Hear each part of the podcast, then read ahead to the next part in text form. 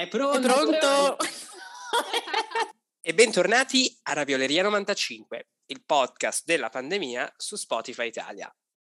Puntata numero 69, come gli anni di Isabella Rossellini, la carissima attrice italiana americanizzata, una newyorkese come la nostra carissima collega in collegamento da Brooklyn, perché mm-hmm. abbiamo in collegamento la carissima Greta con un'ambulanza di sottofondo perché fa un po' atmosfera e per quei pochi ascoltatori che non lo sapessero, noi siamo un podcast internazionale. Internazionale. Siamo un podcast di pop culture, cultura pop, un incontro settimanale. C'è un stato silenzio fino ad adesso, adesso casino classico. Noi siamo, noi, noi siamo, senza filtri, non siamo un podcast mm-hmm. serio, siamo un po' qui per tenerci compagnia, un aperitivo tra amici e voi esatto. ci origliate. Esatto. Vi La fate cazzi nostri. Quella. Esatto, siete tipo i vicini di, di tavolo che mm-hmm. sono talmente tanto annoiati che ascoltano quelli che parlano accanto a loro. Esatto, esatto. Noi siamo tre amici, eh, ma come ben avrete capito siamo solo io, il corrispondente da Londra, il corrispondente da Brooklyn oggi, perché la carissima Zoe, la nostra corrispondente da Berlino, è in trasferta per lavoro eh, perché è in, um, è in, Islanda la carissima Zoe a prendere il sole. Esatto, è andata ad abbronzarsi. Eh, beh, di, di, questi tempi adesso col, col global warming ha anche senso, no? Sì, esatto, esatto. Ho visto un tweet prima che diceva uh, che in, in, Alabama è tipo boh, Tennessee, uno di quei posti comunque del sud, eh, stati del sud, ha avuto più neve quest'anno, in questa stagione, rispetto a tipo New York e e Filadelfia, non so, non mi ricordo, un'altra, un'altra città dove notoriamente ehm, nevica tanto. E, e la cosa mi ha lasciato, sì, esatto. Fa impressione Perché, come, come, i tweet che sono andati virali della neve in, nel deserto. Esatto, in Arabia Saudita. tirami su. Esatto, che era i ravioli. Ha nevicato e poi col vento la neve è stata coperta da, dalla sabbia e c'è mm-hmm. questo effetto molto tiramisù dove la gente quando spostava via la, la, la sabbia usciva fuori questo bianco. Mm-hmm. La gente invece di spanicare e dire ma cosa Oddio, sta stiamo morendo. Tutti, ah, tiramisù. Esatto, che ridere, che belle immagini. Sembra tiramisù. Anch'io l'ho fatto, pure ritwittato. Sì, sì, assolutamente. Um, però sì, la carissima Zoe non è a tagliare cubetti di ghiaccio, non è a... Uh, cosa si fa in Islanda? Non è lì a... Mangiare a ringhe. O a cercare i geyser, mm-hmm. ma è lì per lavoro, le auguriamo il meglio, rimarrà insomma tra di noi, eh, tornerà presto. Non, non vediamo l'ora, anche perché, cari ravioli, questo, questa è una comunicazione di servizio che mh, facciamo perché ci teniamo a tenervi aggiornati. Questa è un po' la nostra primissima puntata con l'autopilota perché Greta e il sottoscritto dovranno anche produrre la puntata perché eh, questo esatto. podcast non è stato possibile senza Zoe perché Zoe è la nostra tecnica che fa tutto. Eh, esatto. Noi la esatto. ringraziamo perché se non fosse per lei il podcast non esisterebbe. Letteralmente non sarebbe, non sarebbe esistito, è stata tutta una sua idea, ringraziamo Zoe tantissimo che, che, si fa sempre un mazzo così e trova il tempo di eh, produrlo, ma per questo mese toccherà a, a me e a Greta, quindi mm-hmm. prego, vi, vi, insomma, ringraziateci perché qui non siamo, abbiamo anche altre cose da fare, eh. non è che siamo... Mm-hmm. Noi siamo persone in gamba con lavori, cose, non cose, quindi lo facciamo... Siamo molto occupati. Sì, che più non è vero. Sì, esatto, io non sto facendo niente. esatto. Ehm, però Insomma, eh, iniziamo il, l'anno nuovo con eh, nuove challenge e nuovi propositi, per cui il nostro, il mio di Christian, è quello di rendere questo podcast meno dipendente da Zoe, cioè che eh, Zoe possa avere un po' più di um, libertà e di potersi sentire che non eh, crolla tutto questo grande impero che abbiamo costruito se lei non ha il tempo di uh, editarlo. E Vogliamo... quindi questa è la prima challenge che ci mettiamo in quest'anno nuovo. vogliamo permetterle di iniziare una, nu- una, nuova fase artistica, le vogliamo permettere la sua fase art pop, esatto. insomma, esatto. che, che, si possa insomma un attimo uh, ridefinire perché mm-hmm. uh, questi, questi, due anni oramai assieme uh, insomma, io e Greta ci siamo girati i pollici, abbiamo solo parlato e tocca adesso esatto. noi fare, fare. Mm. Non ci sentiamo da un pochetto che arriva Violi, però vi ricordiamo sì. che noi siamo comunque come i programmi su HBO e Sky, noi siamo on demand, quindi quando aprite l'app e vi sentite soli, depressi, annoiati, eh, interessati, non lo so, non sapete cosa fare quando andate in bici in centro a Milano? non sapete cosa fare quando state uh, perdendo tempo in palestra, ascoltate la Ravioleria 95. Giusto, giusto. O anche molto comune, io ho sentito di gente che sta in metro, che ci ascolta in metro e ride e poi sembrano tipo i pazzi nel, nella metro che ridono da soli e quindi apprezziamo molto questa cosa. Vi aiutiamo con il distanziamento sociale. Esatto. Quindi vi aiutiamo eh, e aiutiamo la vostra salute.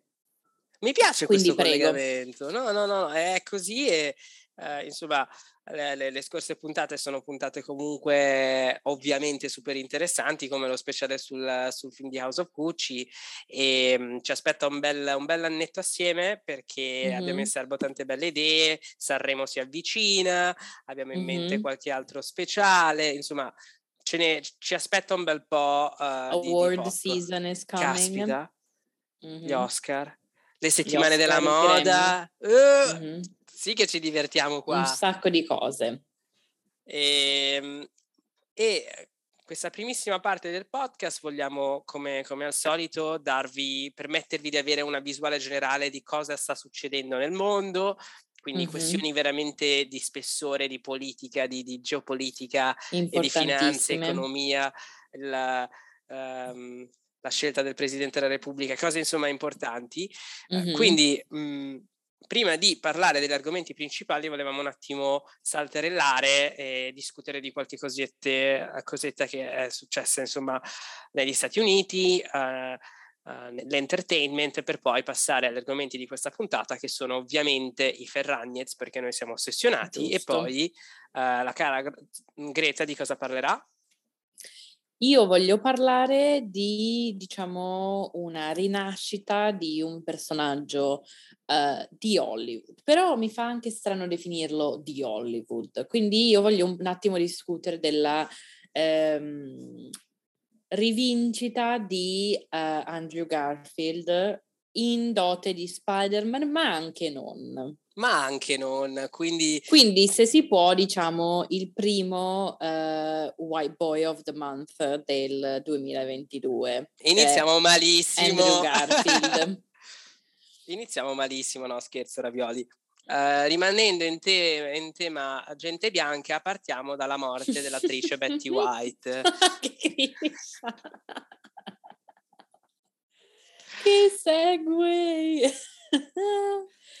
Quindi Vabbè, sì, iniziamo dalla morte. Avrete capito che in quest'ultima Giusto. puntata abbiamo parlato spesso di morte. Bisogna togliersi via il sassolino dalla scarpa e celebrare una gay icon pazzesca che è e mm-hmm. eh, parlare un attimo di questa figura che noi italiani in Italia conosciamo, ma conosciamo, non abbastanza. Ma non abbastanza, esatto. Mm-hmm. Ehm, eh, l'attrice um, aveva 99 anni. Sì, ma non 99 che tipo ha appena fatto 99 anni, per dire, ehm, ma doveva compiere 100 anni tipo la prossima settimana. sì, il 17 di gennaio. Esatto, quindi è venuta a mancare due settimane prima di uh, compiere i cent'anni e di anche, diciamo, qualche, un giorno forse, prima di entrare nel centesimo anno, perché volendo uno Vero. avrebbe potuto dire ma che eh, se arrivava al 2022 almeno era il centesimo anno, invece no, non ci è, schi- è schiattata prima della mezzanotte. Esatto. Non c'aveva più, no, no, no, questo non, non voglio fare battute brutte, però sì, è morta. No, cosa che stai per dire? Non c'aveva. non c'aveva voglia, non sì. sapeva cosa fare a Capodanno, ha preferito. Sì, esatto, ho detto basta. Ma so che lei apprezzerebbe queste, queste battute, secondo me. Lei è la nonna e... d'America. È esatto. semplicemente la nonna d'America che è, è stata sullo schermo mh, fin dagli anni 40, penso anche, anche prima, un sacco di ruoli. Ovviamente una uh, sitcom che l'ha lanciata negli Stati Uniti, iconico, mm-hmm. sono state le, The Golden Girls, no? Esatto. Che io non ho mai visto, tu l'hai visto? No, in realtà penso di no. Forse è una di quelle cose che magari ho visto un episodio, cioè un episodio era in tv mentre io non stavo proprio guardando attivamente, però è una di quelle cose che comunque si conoscono, non so come dire. E essenzialmente parlava di tipo quattro eh, vecchiette che erano amiche e che vivevano a Miami insieme le loro esperienze, un po' un Friends versione adulta, versione Vero. matura. Versione Granny. Vedo che genere. hanno fatto sette stagioni dall'85 mm-hmm. al 92, quindi mm-hmm. gli anni 80, con queste capigliature super anni 80. Esatto. E, e poi esatto, il format esatto. di Golden Girls per i nostri ascoltatori appassionati di, di drag race sanno che spesso è un tema nella cultura drag per competitions nella serie, ma anche per vestirsi, perché sono de- delle icone camp degli anni Ottanta mm-hmm. e sicuramente esatto. Betty White lo è stato. Uh, in questo senso è un po' una gay icon. Mm-hmm. Assolutamente. E ehm, anche se pensiamo di non conoscerla, alla fine è, diciamo, quella che ha fatto, l'attrice che ha fatto la nonna in praticamente tutte le rom-com che abbiamo visto crescendo e uh, senza nemmeno rendercene conto. Cioè, per esempio, adesso io sto guardando ehm, la sua filmografia e c'è Ponio, per esempio, quindi sono proprio... Uh, non, non, c'era un limite a quello che lei ha, ha, fatto e tutte le cose che ha toccato, diciamo. E, ehm, quindi... addirittura che ha fatto Hercules, un mm-hmm. cartone animato. Sì, persona, ha fatto un, come si dice, la, la voce. Mm-hmm. Caspita. Esatto, esatto. Una delle mie preferite che ricordo crescendo um, era la nonna in The Proposal, che penso che sia una delle mie rom-com preferite, quasi, non lo so. L'ho guardato di recente quando eh, mi stavo riprendendo dopo il booster, che sono rimasta mm, abbastanza in collasso per una giornata e l'ho rivisto dopo anni e devo dire che, che penso che sia una delle mie preferite e lei fa la vecchiettina che eh, insieme a Sandra Bullock fanno una performance intorno al, al, fuoco nei boschi che è molto comica e divertente. Tu che cosa ne pensi di Sandra Bullock? A me piace Sandra Bullock. Mm, non penso ci sia motivo di non farsela piacere. Eh, e non ho visto il suo ultimo film che ha fatto, diciamo, più serio su Netflix, ma, ma voglio vederlo. E non so, anche tipo appunto The Proposal, oppure eh, adesso mi pare, non mi ricordo se si chiama She's the Man o qualcosa del genere, eh, che invece è più vecchio, più tipo mm, magari non anni, anni 90, ma inizio 2000 in cui fa un, non so se è tipo un, um, un poliziotto, una poliziotta che si deve, deve, far finta di essere una ragazza che fa il, il beauty, beauty pageant, no? Ah, quella è Miss Congeniality. Esatto, esatto, esatto che peraltro era altra gay icon perché Miss Congeniality esatto. è anche una delle categorie di vittoria nelle, nella serie Drag Race per chi è la più simpatica. Mm-hmm. E no, volevo, ti facevo questa domanda perché sono incappato in un trailer del suo prossimo film che uscirà uh, a fine marzo, di cui mm-hmm. sicuramente parleremo perché è un film che si chiama The Lost City con un cast stellare perché con Sandra Bullock che è la protagonista ritroviamo Channing Tatum, mm. uh, Daniel Radcliffe e Brad okay. Pitt. Wow. questo mix okay. inaspettato di, di, di gente. Sì, esatto. Um, però dovrebbe essere insomma questa serie televisiva, questo film che dovrebbe insomma andare virale, quindi secondo me a fine marzo ne parleremo perché la gente è euforica perché è un cast inaspettato, tipo Daniel Radcliffe, Daniel Radcliffe H. Potter Harry, Harry Potter, um, dovrebbe essere il villain, il cattivo. Mm, è simpatica okay. come cosa.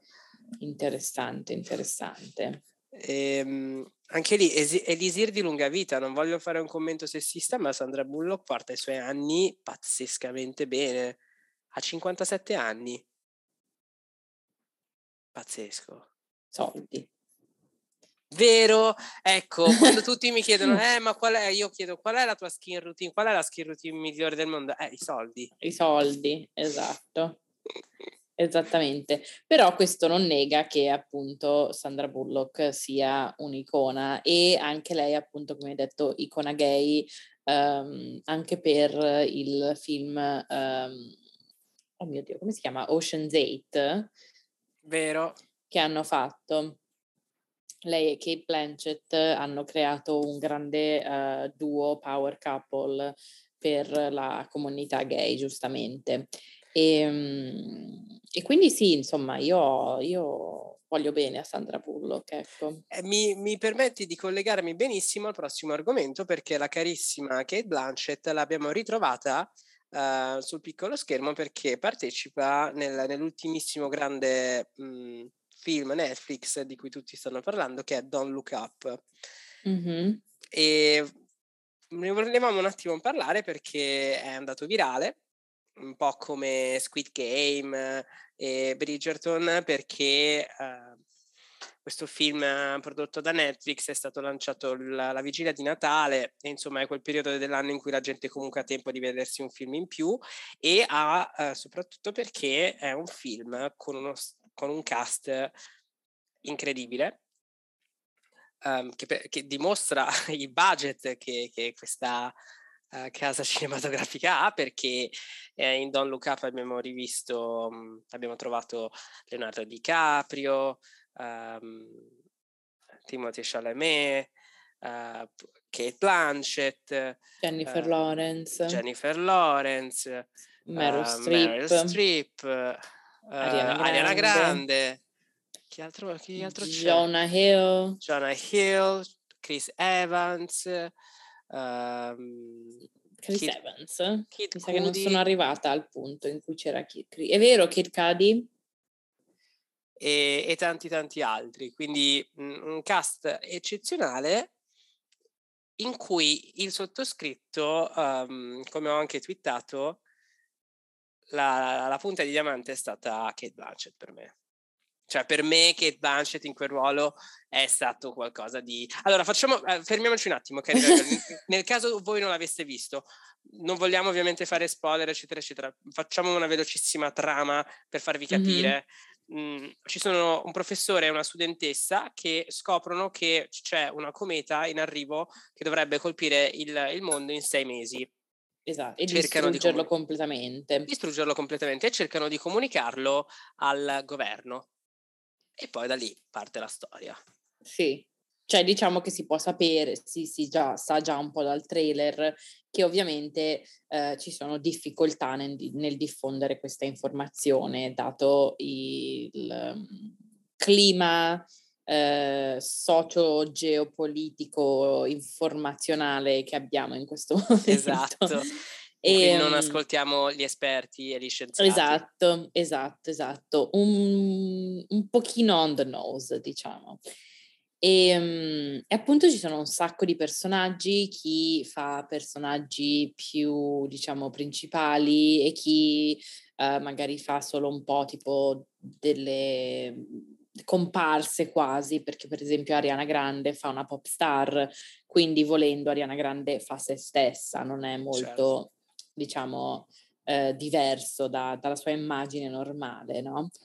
E ehm, il che, se posso fare un collegamento che non c'entra direttamente, ma mi è venuto in mente adesso, mi lascia un po' perplessa, nel senso che Ariana Grande ovviamente ha già recitato in passato e ha sempre avuto un immagine, un'immagine molto precisa e molto inquadrata eh, con il suo personaggio Kat in Victorious, con i capelli rossi, un po' scema. Mm, oss- fai un'osservazione che mezzo Twitter ha discusso, nel senso che ci sono stati tanti giornalisti che hanno lanciato la storia dicendo ma quanto è brava Ariana Grande a recitare? Tutti erano tipo, raga, sì. è stata un'attrice prima di diventare cantante. Esatto, ma soprattutto si sa che Ariana Grande è una grandissima, e ovviamente essendo pop star, celebrità e tutto quanto, per lei è molto importante l'image, però lei secondo me è una di quelle che più ci fa attenzione dei um, pop star e cantanti di questo momento e um, non so se voi lo sapete, però lei adesso è stata annunciata come, um, persona- come, come attrice scelta per uh, il... oh mio Dio, il, come si dice, musical di Broadway Um, oh mio Dio, come si chiama? Mi viene tro- Bewitched, ma secondo me è sbagliato. Quindi sarà Broadway? Sì, sì, lei, lei è in realtà anche lì è partita da Broadway.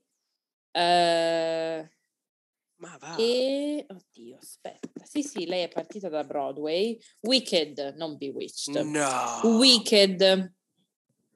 Esatto, che appunto ehm, in, parla abbastanza più o meno tipo, va un, è un tipo spin-off dello Wiz, Wizard of Oz, no? Ed è uno dei più grandi spettacoli di Broadway e lei è stata scelta come personaggio e questa sua comparsa in Don't Look Up mi fa pensare a quanto della sua immagine lei porterà in questo eh, personaggio storico e iconico che ehm, diciamo, è importante per molte persone. Quindi sono, diciamo, curioso, questa è un'altra delle cose di cui parleremo in quest'anno che viene. Mi piacciono tutti questi spoiler 2022, però sì, appunto, appena, appena visto sì, Ariana Grande farà uno spin-off di, di Wicked, che a me è piaciuto un sacco, è stato l'unico musical che ho visto a New York, a Broadway. Bellissimo, bellissimo, fichissimo. Um, parte integrante de, praticamente della, della cultura, lettera, de, cioè della letteratura, della, della, della um, proprio heritage americano, secondo me. Weekend. Sì, esatto, esatto, esatto. È uno di quegli spettacoli che è molto importante per, per Broadway e per l'America e la cultura dei theater kids. Esatto. Però e... tornando a Don't Look Up. Don't Look Up, io posso, insomma, non ho troppo da dire perché io, a me non è piaciuto. E ora vi spiego perché. Allora, Don't Look Up a livello sociale è piaciuto un sacco. Ho mm-hmm. solo letto cose positive, uh, oh mio Dio che bello, pazzesco, va visto, uh, denuncia sociale, eccetera, eccetera. Il mm-hmm. problema sostanziale di questo film, secondo me, è che ha cercato di fare satira ma con una leggerezza talmente leggera che era comico, ma era un comico mh, dalla risata stupida, facile, che mm-hmm. ci sta in questi casi, ma quello che a me ha, ha, proprio dispiaciuto è stato un po' il finale fatto un po' così, uh, molto... Uh, semplicistico. Capisco che non voleva essere un film serio, ma con mm. un cast così incredibile, con un, con un, cast così eccezionale, secondo me non hanno utilizzato tutto il potenziale a loro disposizione nel fare un film molto più uh, uh, fatto meglio. Cioè io l'ho trovato proprio uh, fatto in maniera molto... Mh, mm, leggera, ma una leggerezza non buona e mm. a me non ha per niente convinto in quel senso. Mm, però in questo caos ho mm, mi sono totalmente innamorato della figura di Kate Blanchett che fa la parte di questa presentatrice televisiva, giornalista che uh, gioca comunque un, un, ruolo abbastanza interessante per tutta la serie e lei è fantastica perché mm-hmm a tratti sembra che lei stia facendo se stessa perché non è tanto diversa. Però mm, non è così. Non lo so. Non è così. Uh, Secondo me parte... no, cioè io, io, ho fatto quasi fatica a riconoscerla, per esempio. Sì. Cioè sapevo che era lei, sapevo che c'era e quindi ero tipo, ah sì, è lei. Però quasi ci ho dovuto pensare, non so come dire. Le hanno messo un po' di botox e... in faccia proprio per rappresentare sì, sì. meglio il giornalismo di televisione negli Stati Uniti. Esatto. Ma faceva certe, certe battute incredibili quando era a letto con Leonardo DiCaprio, che lì ho detto, caspita, no? Mm-hmm. Fantastico. Quindi sì. a me non è piaciuto, a te è piaciuto? Allora, c'è da dire che io non, ho, non, so di che cosa stai parlando riguardo alla fine, perché non l'ho finito. Il contesto del perché non l'ho finito, eh, devo spiegarlo perché io non sono una che non finisce i film, li finisco sempre, ma era eh, la prima cosa che stavo guardando la prima sera dopo essere tornata in America, quindi ero un po' jet lagged cioè tanto jet lagged, considerando che in aereo invece di dormire ho guardato quattro film.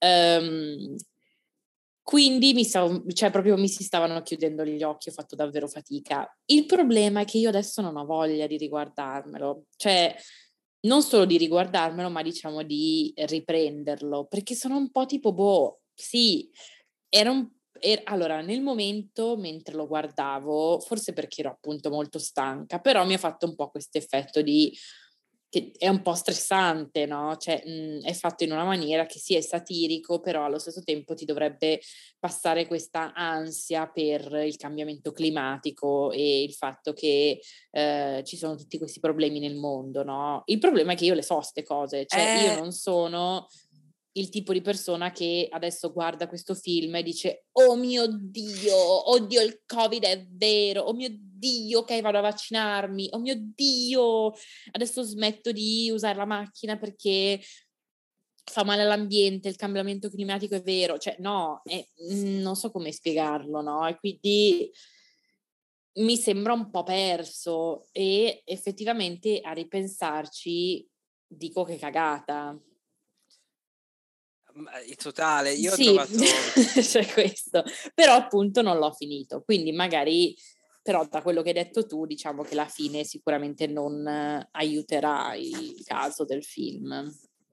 Ma poi io ho trovato anche un po'... Mh, mhmm, ora, non voglio passare per quello conservatore eh, di nuovo, però anche questo cliché in cui la, le forze politiche di questo film sono chiaramente eh, ispirate a Trump, l'ho trovato un po' eh, eh, sicuramente sensato, ma ero tipo, boh raga, abbiamo capito che era un coglione, potevano farlo non politicizzarlo così tanto. Cioè io avrei apprezzato invece che Meryl Streep e i politici di questo film fossero stati invece dei, dei Democrats o tipo una cosa inaspettata, cioè non renderlo così uh, snowflakey, non so come dire, mm. cioè l'ho trovato mm. molto tipo ok mm. va bene lo capisco tipo quando sì brutti cattivi parte... eh hai capito con Mary Strip che um, ha il figlio che è praticamente l'imitazione di tutti i figli di Trump messi assieme sì esatto uh, e l'altra cosa um, uh, la, la, critica poi dell'altro personaggio chiave che questo altro cattivo oltre ai politici è il capitalismo anche lì rappresentato mm-hmm. da questa figura ispirata da, da, Steve Jobs e Tim Cook della Apple e sì. Bezos anche. Sì, Beh. sì, è una grande combinazione dei, dei cattivi eh, capitalisti, tecnologia, queste cose qua. Sì, ma la scoperta dell'acqua calda, dirmi che sì. la società americana funziona sul profitto, grazie. Sì. Marx vuole il copyright. Um, sì. No, però capisco perché è andato virale, perché effettivamente raggiunge un sacco di diversi uh, audience, soprattutto grazie a questo cast, perché ci sono quelli che vogliono vedere Timmy, ci sono quelli che vogliono vedere Ariana, sì. uh, ci sono quelli che vogliono vedere uh, la commedia, chi Meryl Streep. Mm-hmm. Però il risultato finale, cioè sì, che, cioè, neanche che non lo so, cioè se uno se lo guarda va bene, però raga, cioè, con tutto quel sì. talento potevano fare qualcosa di fatto meglio perché a tratti sembrava una sequenza di um, sketch di SNL messi assieme. Oddio, hai troppo ragione, è vero, è vero, è vero, è vero. Sì, che è un insulto, ma non è, cioè, non è un insulto, ma un po' è un eh. insulto, eh. diciamo. Sì, sì, hai stra ragione, sono molto d'accordo. E, ehm, quindi sì, insomma, questo film qui un po' ci ha lasciato un po' beh. Un po', beh. un po' così. E invece, uh, passando... Speriamo per film più significativi nel 2022.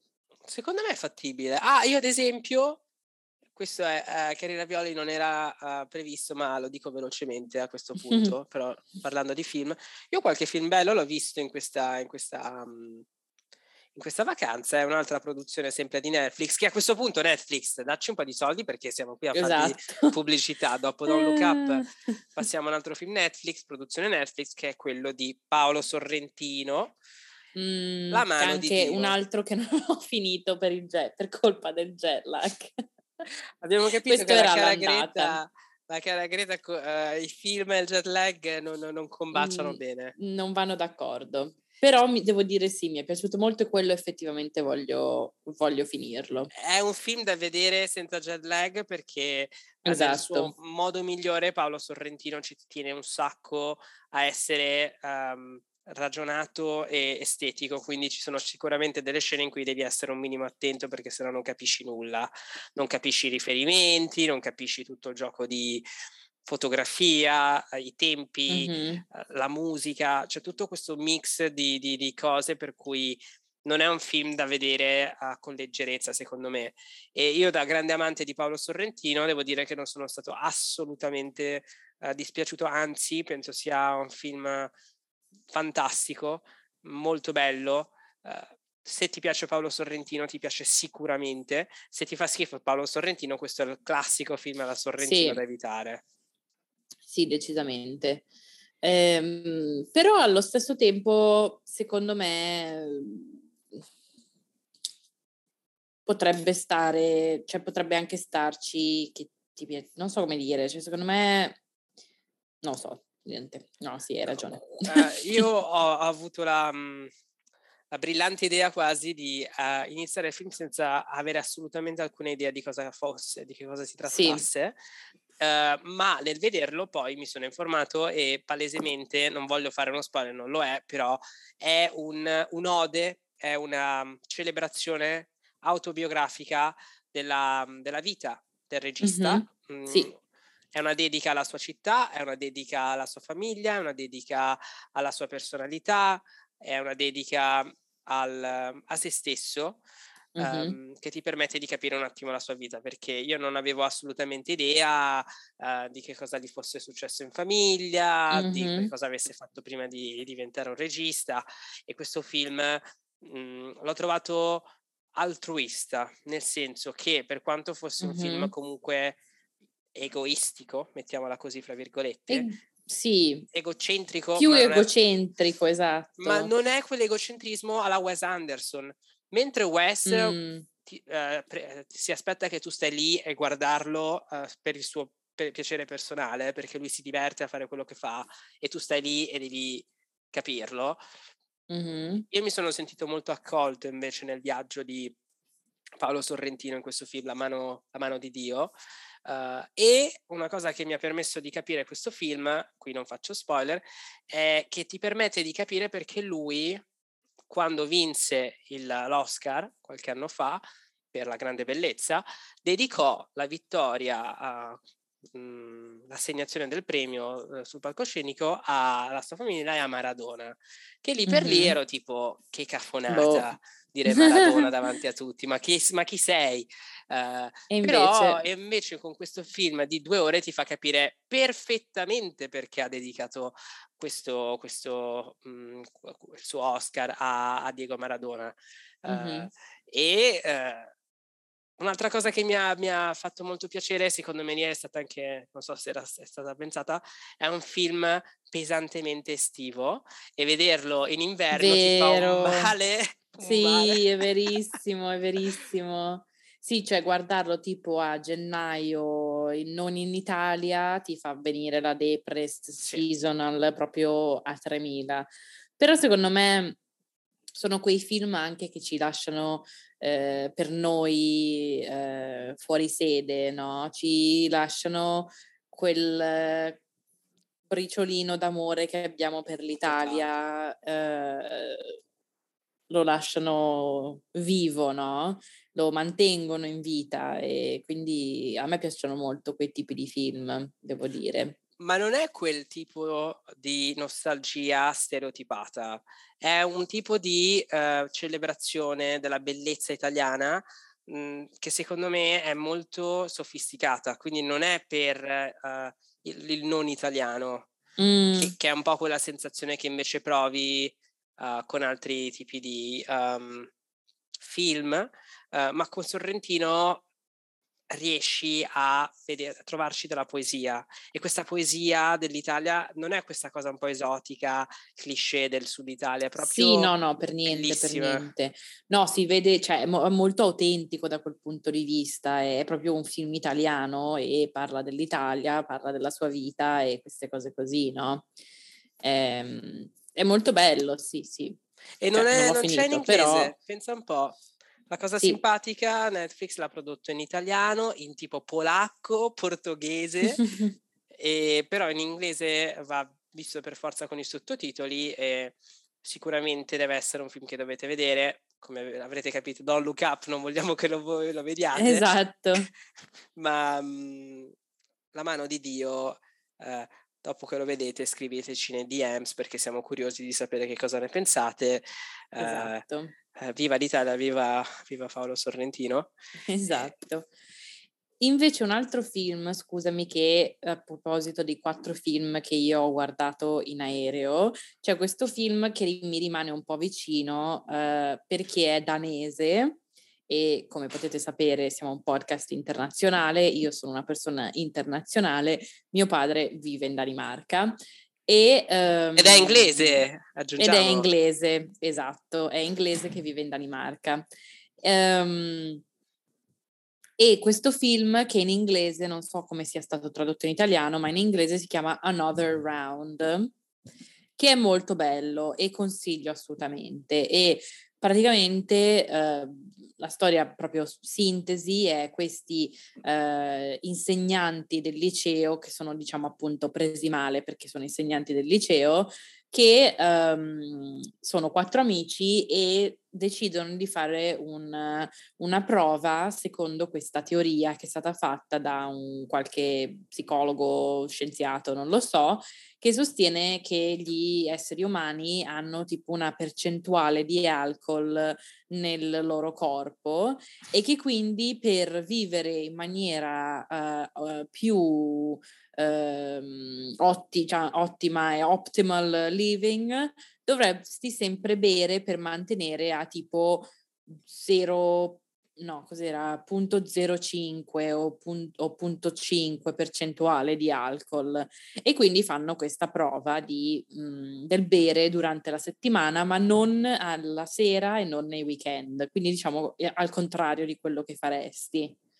E eh, è molto bello, è molto bello secondo me e quindi lo consiglio a tutti. E dove lo possiamo trovare, scusami? E, non lo so, in aereo. Io ok, Carry Ravioli, prendete un aereo. Prendete un aereo e lì ve lo trovate. Che poi io sarei ehm curioso di sapere un po' di più su tutte le regolamentazioni degli aerei perché è incredibile come i film in aereo siano disponibili praticamente in tempo reale col cinema eh, sarebbe curioso insomma sapere un po' i diritti d'autore, queste cose copyright, perché eh, oggettivamente in aereo devi vedere film perché vedi film mh, migliori appena usciti mm. gratuitamente quando non hai niente da fare, cioè è proprio perfetto. Appena usciti, nì, nel senso eh. recenti, però non tipo che sono usciti l'altro giorno, per dire.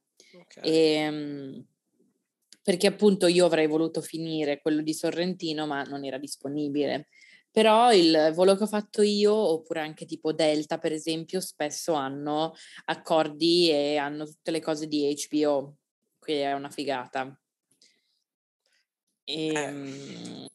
e niente, quindi insomma, quello è il mio consiglio. E poi invece se volete una roba divertente e stronzata, il nuovo Charlie's Angel. No, rimanendo in casa HBO e eh, tutte queste mm-hmm. produzioni, mh, passiamo al nostro prossimo argomento che è quello di aggiornarvi un attimo sulle uh, nostre famiglie. Dopo questo roundup di cinema e cose, passiamo all'intrattenimento e mm-hmm. abbiamo un po' di aggiornamenti da casa Kardashian, casa hashtag Hulu, hashtag HBO. Sono con HBO loro? Mm, no, erano no. su I, mi pare. Vabbè, un'altra macchina da soldi. ehm, perché il 2022 segna un nuovo inizio. Mm-hmm. Un nuovo inizio per il clan Kardashian-Jenner. Um, piccola parentesi, mh, mhmm, queste settimane uh, sono successe altre, ad esempio il caro Kanye West si è comprato casina, sapete che ha divorziato dalla carissima Kim e ha comprato casa davanti a casa di Kim. Sì. Uh, per e... niente inquietante da essere rinchiuso, diciamo. No, assolutamente no. Mm, proprio no, haha, che ridere. Che ansia. Mm, sì. Quindi se io fossi Pete Davidson, un bodyguard me lo prenderei just in case, perché non sì. vorrei che Pete esce vestito come si veste a buttare la monnezza con le prime scarpe che trova all'uscita, quindi dei, delle Yeezy, mm-hmm. e poi si ritrova Kanye dall'altra parte del, della strada a fissarlo. Ansia. Esatto, sì, un... non lo so, io davvero una cosa, non ho parole. Ma detto ciò, la fine di quest'anno, dopo tutte queste peripezie nella famiglia Kardashian, la carissima Chris non ha detto vado in vacanza, mi riposo, parlo ovviamente della mamma, cioè Chris Jenner, invece no, lei ha lanciato una nuova campagna. Mm-hmm. Perché, eh, cari ravioli, eh, dopo 14 anni e 20 stagioni, pensavamo come ne avevamo già parlato, discusso che le Kardashian fossero finite. Invece no, mm-hmm. noi l'avevamo detto che sarebbero tornate, però dai, non mi aspettavo che tornassero così in fretta. Così proprio velocemente, sì. Poi è passato un mese, cioè, eh, in pratica corrisponde alla tempistica con cui avrebbero fatto un'altra stagione. E quindi Keeping Up with Kardashian è finito, ma tutte le... Um, sorelle eh, hanno pubblicato sui loro canali social un, un teaser Mhmm, di, di un video, non si capisce esattamente di cosa, ma che dovrebbe trattarsi di una nuova serie televisiva che si chiama ha un nome alquanto basic. Si chiama, si chiama. Aspetta, Kim non l'ha postato? Non si chiama solo tipo The Kardashians? Sì, ecco, sì, si chiama solo The Kardashians. Quindi non è più Keeping Up, ma è solo The Kardashians. E, ehm, con, questa, con, questa, con questo font un po' alla Marvel, non vorrei dire. E sarà, sarà su, su, Disney. E questa cosa in realtà conferma una delle cose che aveva detto Chris Jenner uh, l'anno scorso durante uh, un convegno tipo della Disney per gli investors che aveva detto che non vi preoccupate, abbiamo un pacchetto di deals, di, di i progetti con, con, la Disney di cui fa parte Hulu uh, per gli anni in avvenire. Però nessuno, nessuno si aspettava che questa cosa sarebbe stata lanciata così presto, perché mm. è oggettivamente un po' troppo presto. Sì, è davvero un po'...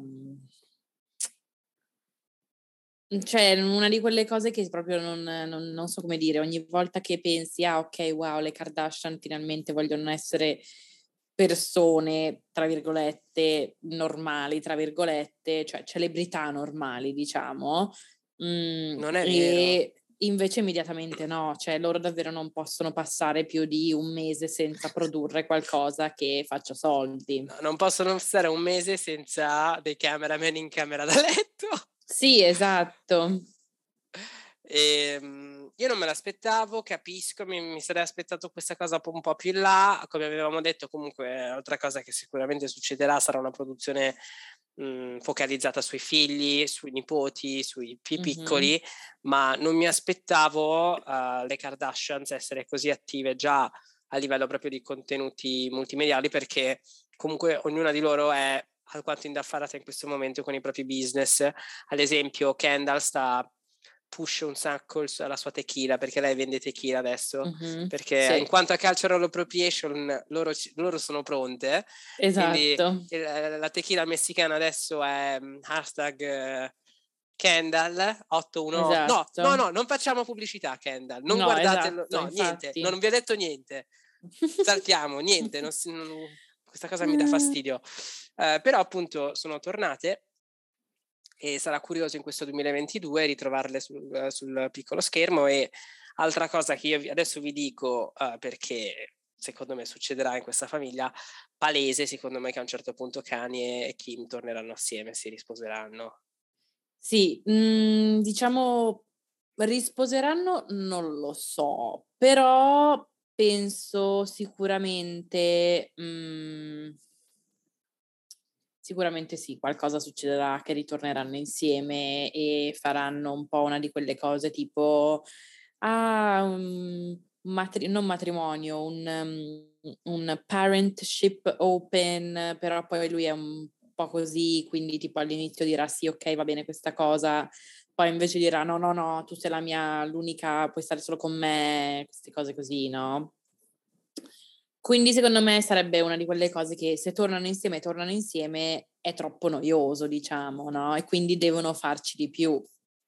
Decide Chris, in base a The Kardashians, la serie numero 2 o 1 che uscirà, cercheranno mm-hmm. secondo me di, di, far funzionare anche quella, secondo me. Mm-hmm. Io, io, non mi fido troppo di Chris, ne, ne fa una più del diavolo. Infatti, no, nemmeno io. Nemmeno io, assolutamente. E, ehm, rimanendo in contesti familiari, eh, cari ravioli, noi in questo podcast parliamo spesso, spessissimo dei Kardashians, ma ovviamente la matrona e uh, questo podcast è un po' dedicato ai Ferragnez perché per quei pochi che non lo sapessero noi ci chiamiamo Ravioleria 95 perché eh, sintesi, poi ascoltatevi il teaser che, non, che dura poco, ma esatto. Eh, Ravioleria viene da Raviolo, eh, Raviolo era il nome con cui eh, Chiara Ferragni chiamava eh, Leone quando era nella, eh, in pancia, in, in nel, pancia. Grembo, nel, grembo, e, e da lì è partito nel grembo e da lì è partito sì. tutto. E um, in queste ultime settimane, insomma, ovviamente um, Ferragnez, uh, la nostra Royal Family, eh, ha fatto cose, ad esempio si sono pigliati il Covid, uh, mm-hmm uh, e altre cose. La, la, sorella maggiore di Chiara, no, no, no, lei è la maggiore, la sorella quella, la, quella, quella intelligente. Quella, Pensavo fosse di mezzo Chiara, pensavo che no, fosse lei la maggiore. Lei è la maggiore, Chiara è la maggiore, mm. penso. Eh, è incinta, quindi la... Mm-hmm. Cioè Valentina Ferrani Francesca. Quella, Francesca, Francesca è incinta, sì. tutti tra... E, ehm, come si dice, um, ed è uscito a dicembre la serie televisiva su Amazon Prime dei, dei, dei Ferragnez, una serie televisiva di otto puntate di circa una mezz'oretta, uh, di cui avevamo già accennato, che finalmente adesso è, stato, è disponibile su Amazon Prime e come ho sentito, uh, come, come, si sa, insomma, tanti l'hanno visto uh, in diversi modi, dall'inizio alla fine, o o quello che è e ci sono un paio di cose di cui discutere. E, ehm, allora, la serie televisiva è l'ennesima insomma, collaborazione tra Amazon e la coppia Chiara Ferragni e Fedez e uh, è una serie televisiva uh, tipo è un reality show uh, insomma costruito su un concetto, cioè che ogni puntata inizia con una seduta da, da questo uh, te, uh, psicologo, terapeuta, uh, che, che, che, fa terapia di coppia. Quindi ci sono Chiara e Fedez che arrivano nello studio, parlano di un argomento, in ogni puntata di un argomento, e da lì ci sono questi flashback mh, di varie uh, vicissitudine del loro ultimo anno prima dell'arrivo della seconda figlia che è Vittoria. Quindi la prima puntata, ad esempio, uh, si um, sviluppa un po' sul uh, rapporto col, col loro primogenito, poi c'è una puntata su um, la gravidanza, uno sul baby shower, uno su Sanremo, un'altra puntata sulla nascita di Vittoria, eccetera, eccetera. Quindi ogni puntata ha un po' un suo argomento, ma tutti cercano di, uh, tutti questi argomenti cercano di esplorare un po' questo loro rapporto. Um, che io poi ho realizzato essere anche abbastanza giovane perché non è uno di quegli amori che sono durati 5-10 anni. Mm, comunque si sono sposati abbastanza velocemente, hanno avuto il figlio abbastanza velocemente, eccetera, eccetera. Um, a me la serie televisiva, allora, un'osservazione che ha fatto la mia amica Carolina che è vera è che molti si aspettavano un format un po' alla Keeping Up with Kardashians, ma non è così. Cioè la, il format e il, il, prodotto finale è molto diverso, è più un... non è neanche un documentario perché noi dei, dei, dei Ferrani sappiamo tutto, sappiamo anche a che ora vanno in bagno, a che ora bevono il caffè, a che ora vanno a cagare, a che ora vanno a dormire. Quindi in questa serie invece è stato più un format per sviluppare uh, questioni un po' più um, uh, durature, non, non, non, cose dell'immediato un po' nel, nel, formato reality alla Kardashian. E questa cosa secondo me ha un po' uh, sviato, non è quello che molti dei, dei dei, di, di, noi si aspettava, cioè è, non è quello che, di cui io mi, mi, mi, aspettavo e che pensavo di vedere, prima cosa. Seconda, um, la serie mi ha permesso di capire un po' meglio uh, i due e secondo me Chiara non esce benissimo in questa serie. Il vero vincitore per me uh, è stato Fedez, nel senso che Fedez si dimostra essere una persona molto difficile, molto cupa, molto emotiva, una persona non facile con cui, con cui convivere, ma l'ho trovato molto più genuino e molto più um, umano, ecco, molto più umano e molto più um, uh, raggiungibile. Mentre Chiara, soprattutto la sua famiglia, la famiglia di Chiara, secondo me ne sono uscite malissimo perché si dimostrano essere comunque delle persone molto invadenti nella, nella loro relazione e sì. eh, le sorelle e soprattutto la madre ne escono fuori, secondo me, in questa luce molto cattiva, il che mi fa domandare perché eh, Chiara abbia permesso ad Amazon eh, di creare un po' questa storia, questa storyline in questa serie in cui le sorelle e la madre non vengono messe in buona luce rispetto invece ai genitori e alla nonna di Fedez che invece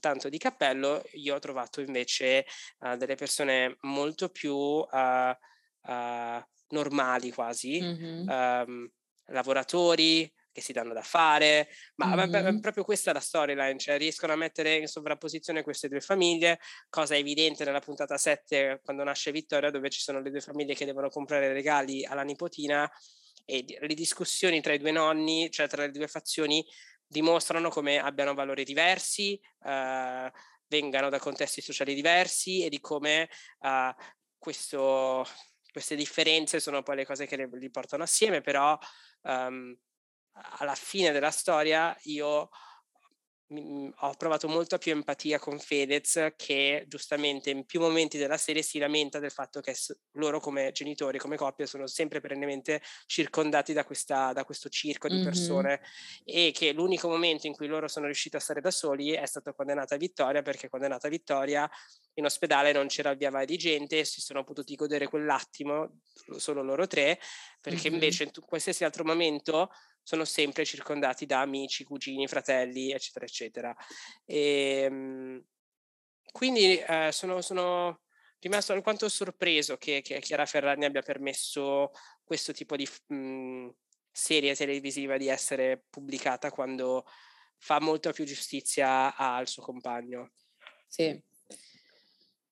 Allora, Seco, allora, c'è da dire io non ne ho vista abbastanza per essere in accordo o disaccordo con te su tutte queste cose qui. Per esempio, io la, fa, la cosa della mamma non, non sono ancora arrivata.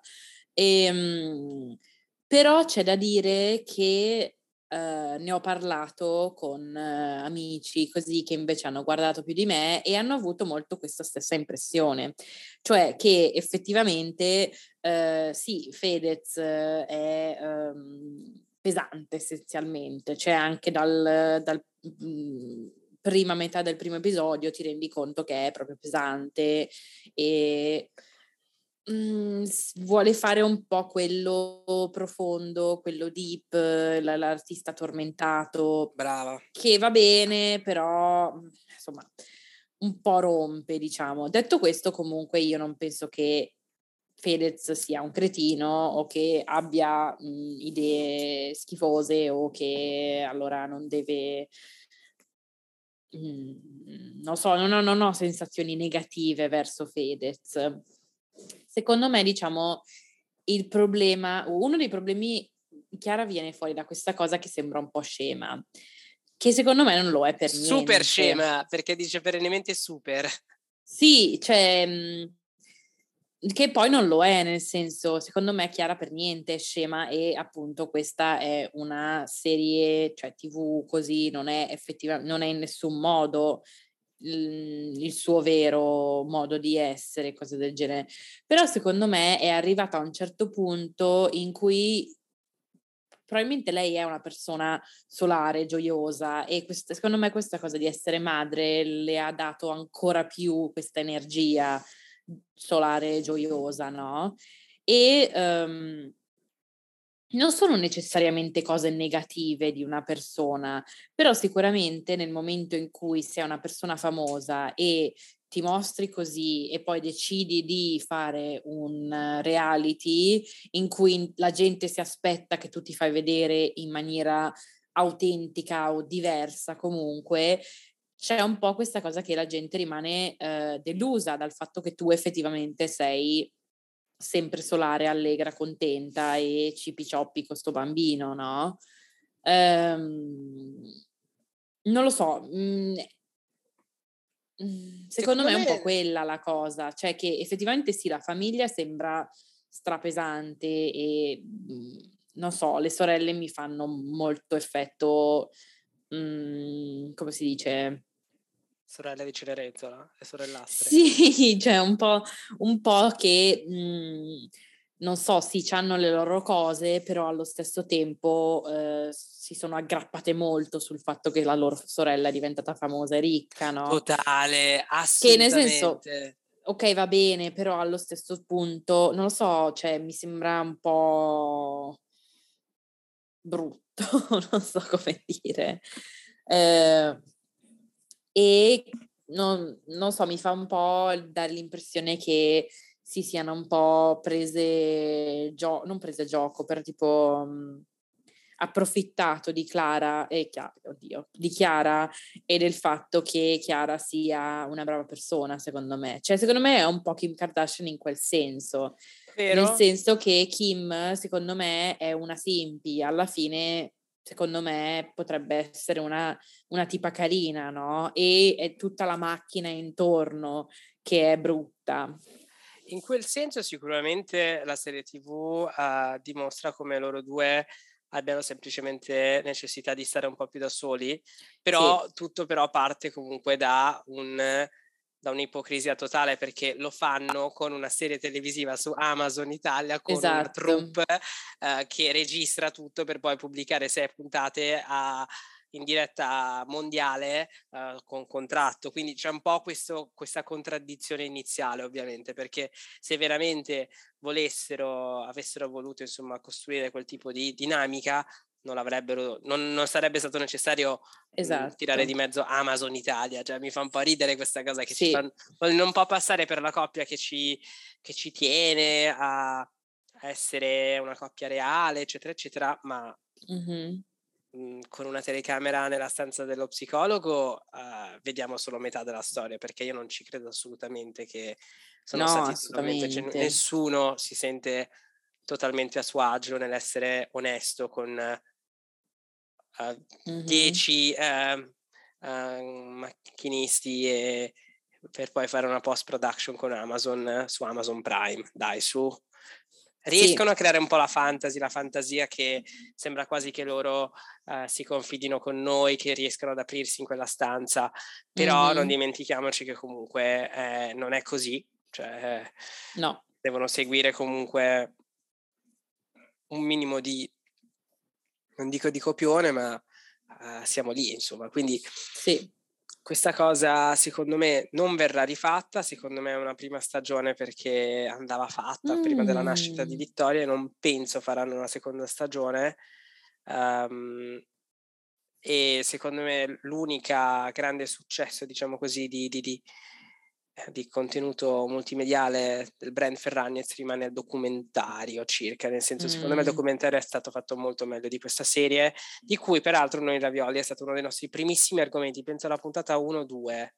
Sì, secondo me invece ne faranno altri. Cioè, mi sembra strano pensare che non ne faccia, non facciano altre puntate, perché effettivamente tanta gente le ha guardate e farle uscire a, intorno al peri- periodo di Natale è stato molto intelligente da parte Soprattutto loro. in periodo di isolamento e di gente esatto. chiusa in esatto. casa.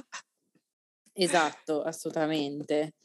E quindi non lo so, secondo me, secondo me ne faranno altre. Ti dico, magari appunto la, la cosa che è il Keeping Up with the Kardashians italiano, no, ovviamente. Ecco. Però anche un po' già, un, un, scusa, però anche un po' per il loro bene, diciamo. Cioè, secondo me, appunto, c'è bisogno che loro due si facciano del tempo da soli e basta.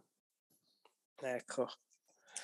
Uh, possibilmente non con una troupe televisiva in casa. Sì, Ma esatto, vabbè, ci fermiamo esatto. qua. Non lo sapremo mai perché appunto senza la troupe e senza Instagram, eccetera, eccetera, non, uh, non lo so. Non, non arrivano a fine mese, non riescono a pagare le bollette, povera famiglia. Però, cari Ravioli, eh... non vi ehm. preoccupate perché in qualsiasi aggiornamento dalla famiglia Ferragnez noi saremo qui per voi, per commentare, eh, perché sappiamo che per quanto uh, la Raviolo Medio magari critichi, non abbia voglia di sentire di Chiara e di Fedez, in realtà interessa a tutti. In realtà sì. sostanziale. Mm, esatto. è, è, attualità, non sono neanche più pop culture, purtroppo, cioè nel bene e nel male, esatto. E Fedez sono attualità, quindi vanno presi per quello che sono e, e, quindi stay tuned perché quest'anno secondo me ne vedremo delle altre belle. Ad esempio, in una delle ultimissime puntate comunicano che vogliono avere un terzo figlio. Quindi, mm-hmm. e in quel momento interessante Fedez fa il commento: A me non dispiacerebbe adottare. Mm. Eh, quindi però noti in Chiara convinzione, ma secondo me la famiglia di Chiara non vuole, cioè secondo me no, Maria esatto. Di Guardo vuole un, vuole un bimbo, bimba biondo, mhmm, secondo me il bimbo sì. adottato non piace al clan Ferragni. Sì, sì, sì, sì, sì. La mamma diciamo che ha avuto un qualcosa di reputazione alla Yolanda, totale. Un po' Yolanda italiana. È vero, lei è la Yolanda Did. Mm-hmm. No, è vero, io non ci ho mai pensato. Eh sì, anche la scena in cui scrive una lettera, che è la lettera che deve essere letta.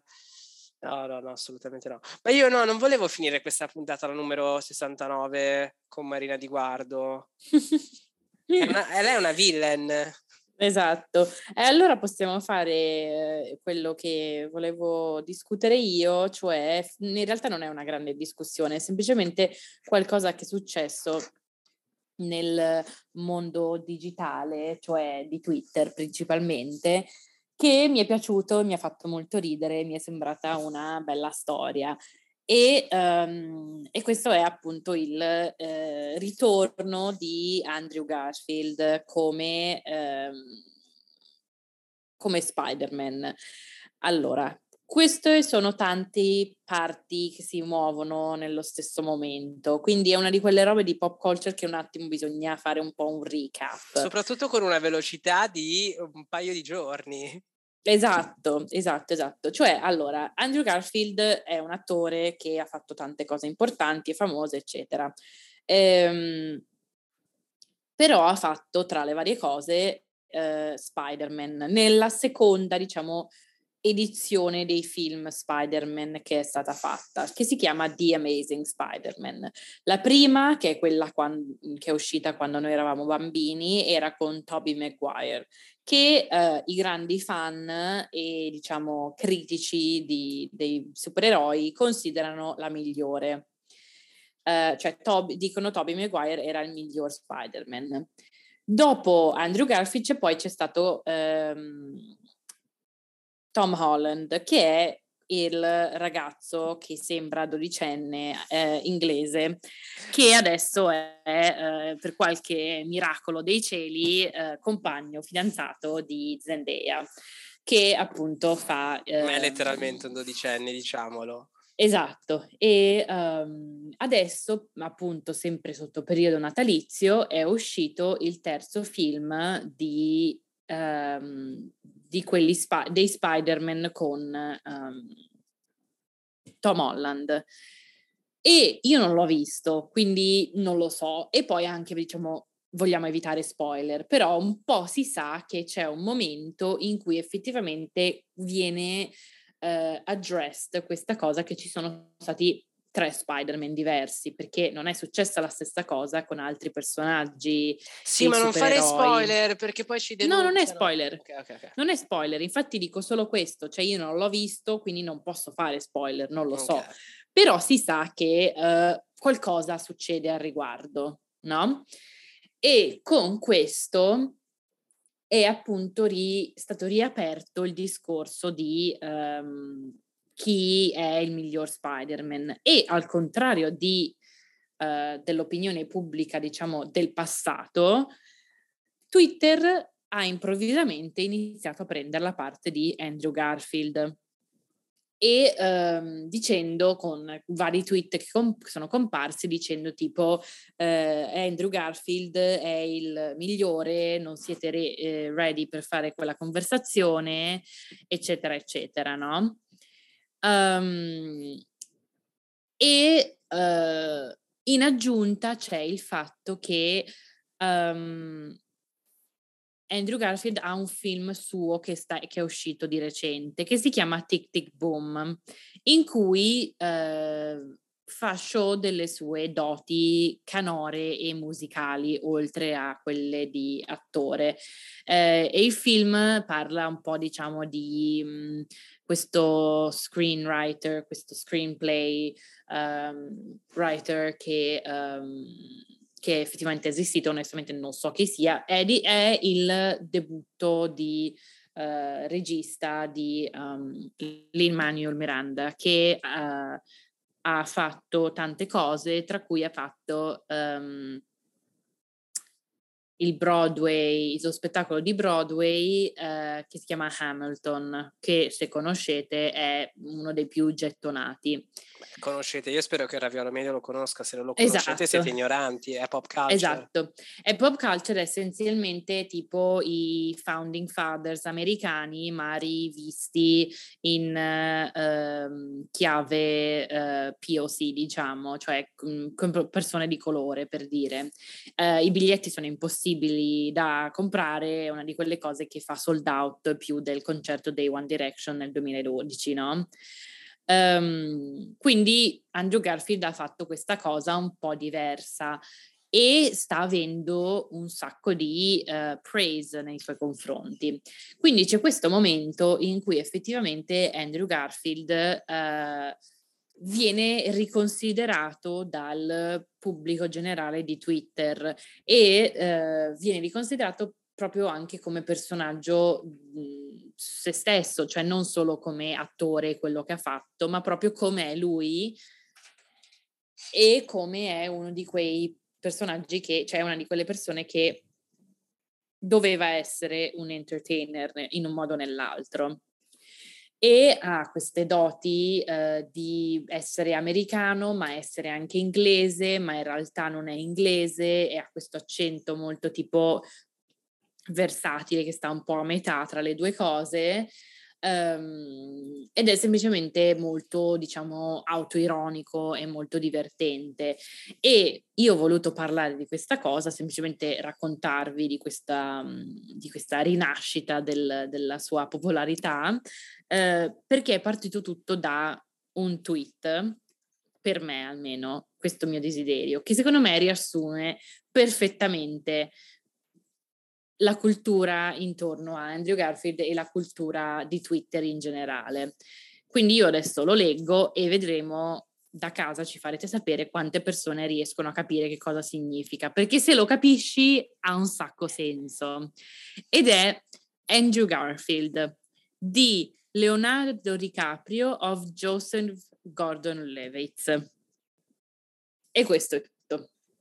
Leonardo DiCaprio of Gio... di chi? cioè Andrew Garfield è il Leonardo DiCaprio okay. dei Joseph Gordon-Levitt. Lui è quello che ha fatto ehm, il ragazzo in ehm, 500 Days of Summer. Il okay. tipo ragazzo indie boy e poi ha fatto anche uh, Inception. In cioè, questo tweet lui... vuole dire che lui è la combinazione? Eh? Sì, cioè, però in realtà non è la combinazione perché è il cioè se tu prendi il, il tipo di uomo che è il jo- Joseph Ho capito, Levitt, sì, sì, sì, sì, la versione che è Leonardo DiCaprio è Andrew Garfield. No, questa equazione mi piace. e questa è l'unica matematica che faremo eh, sul podcast.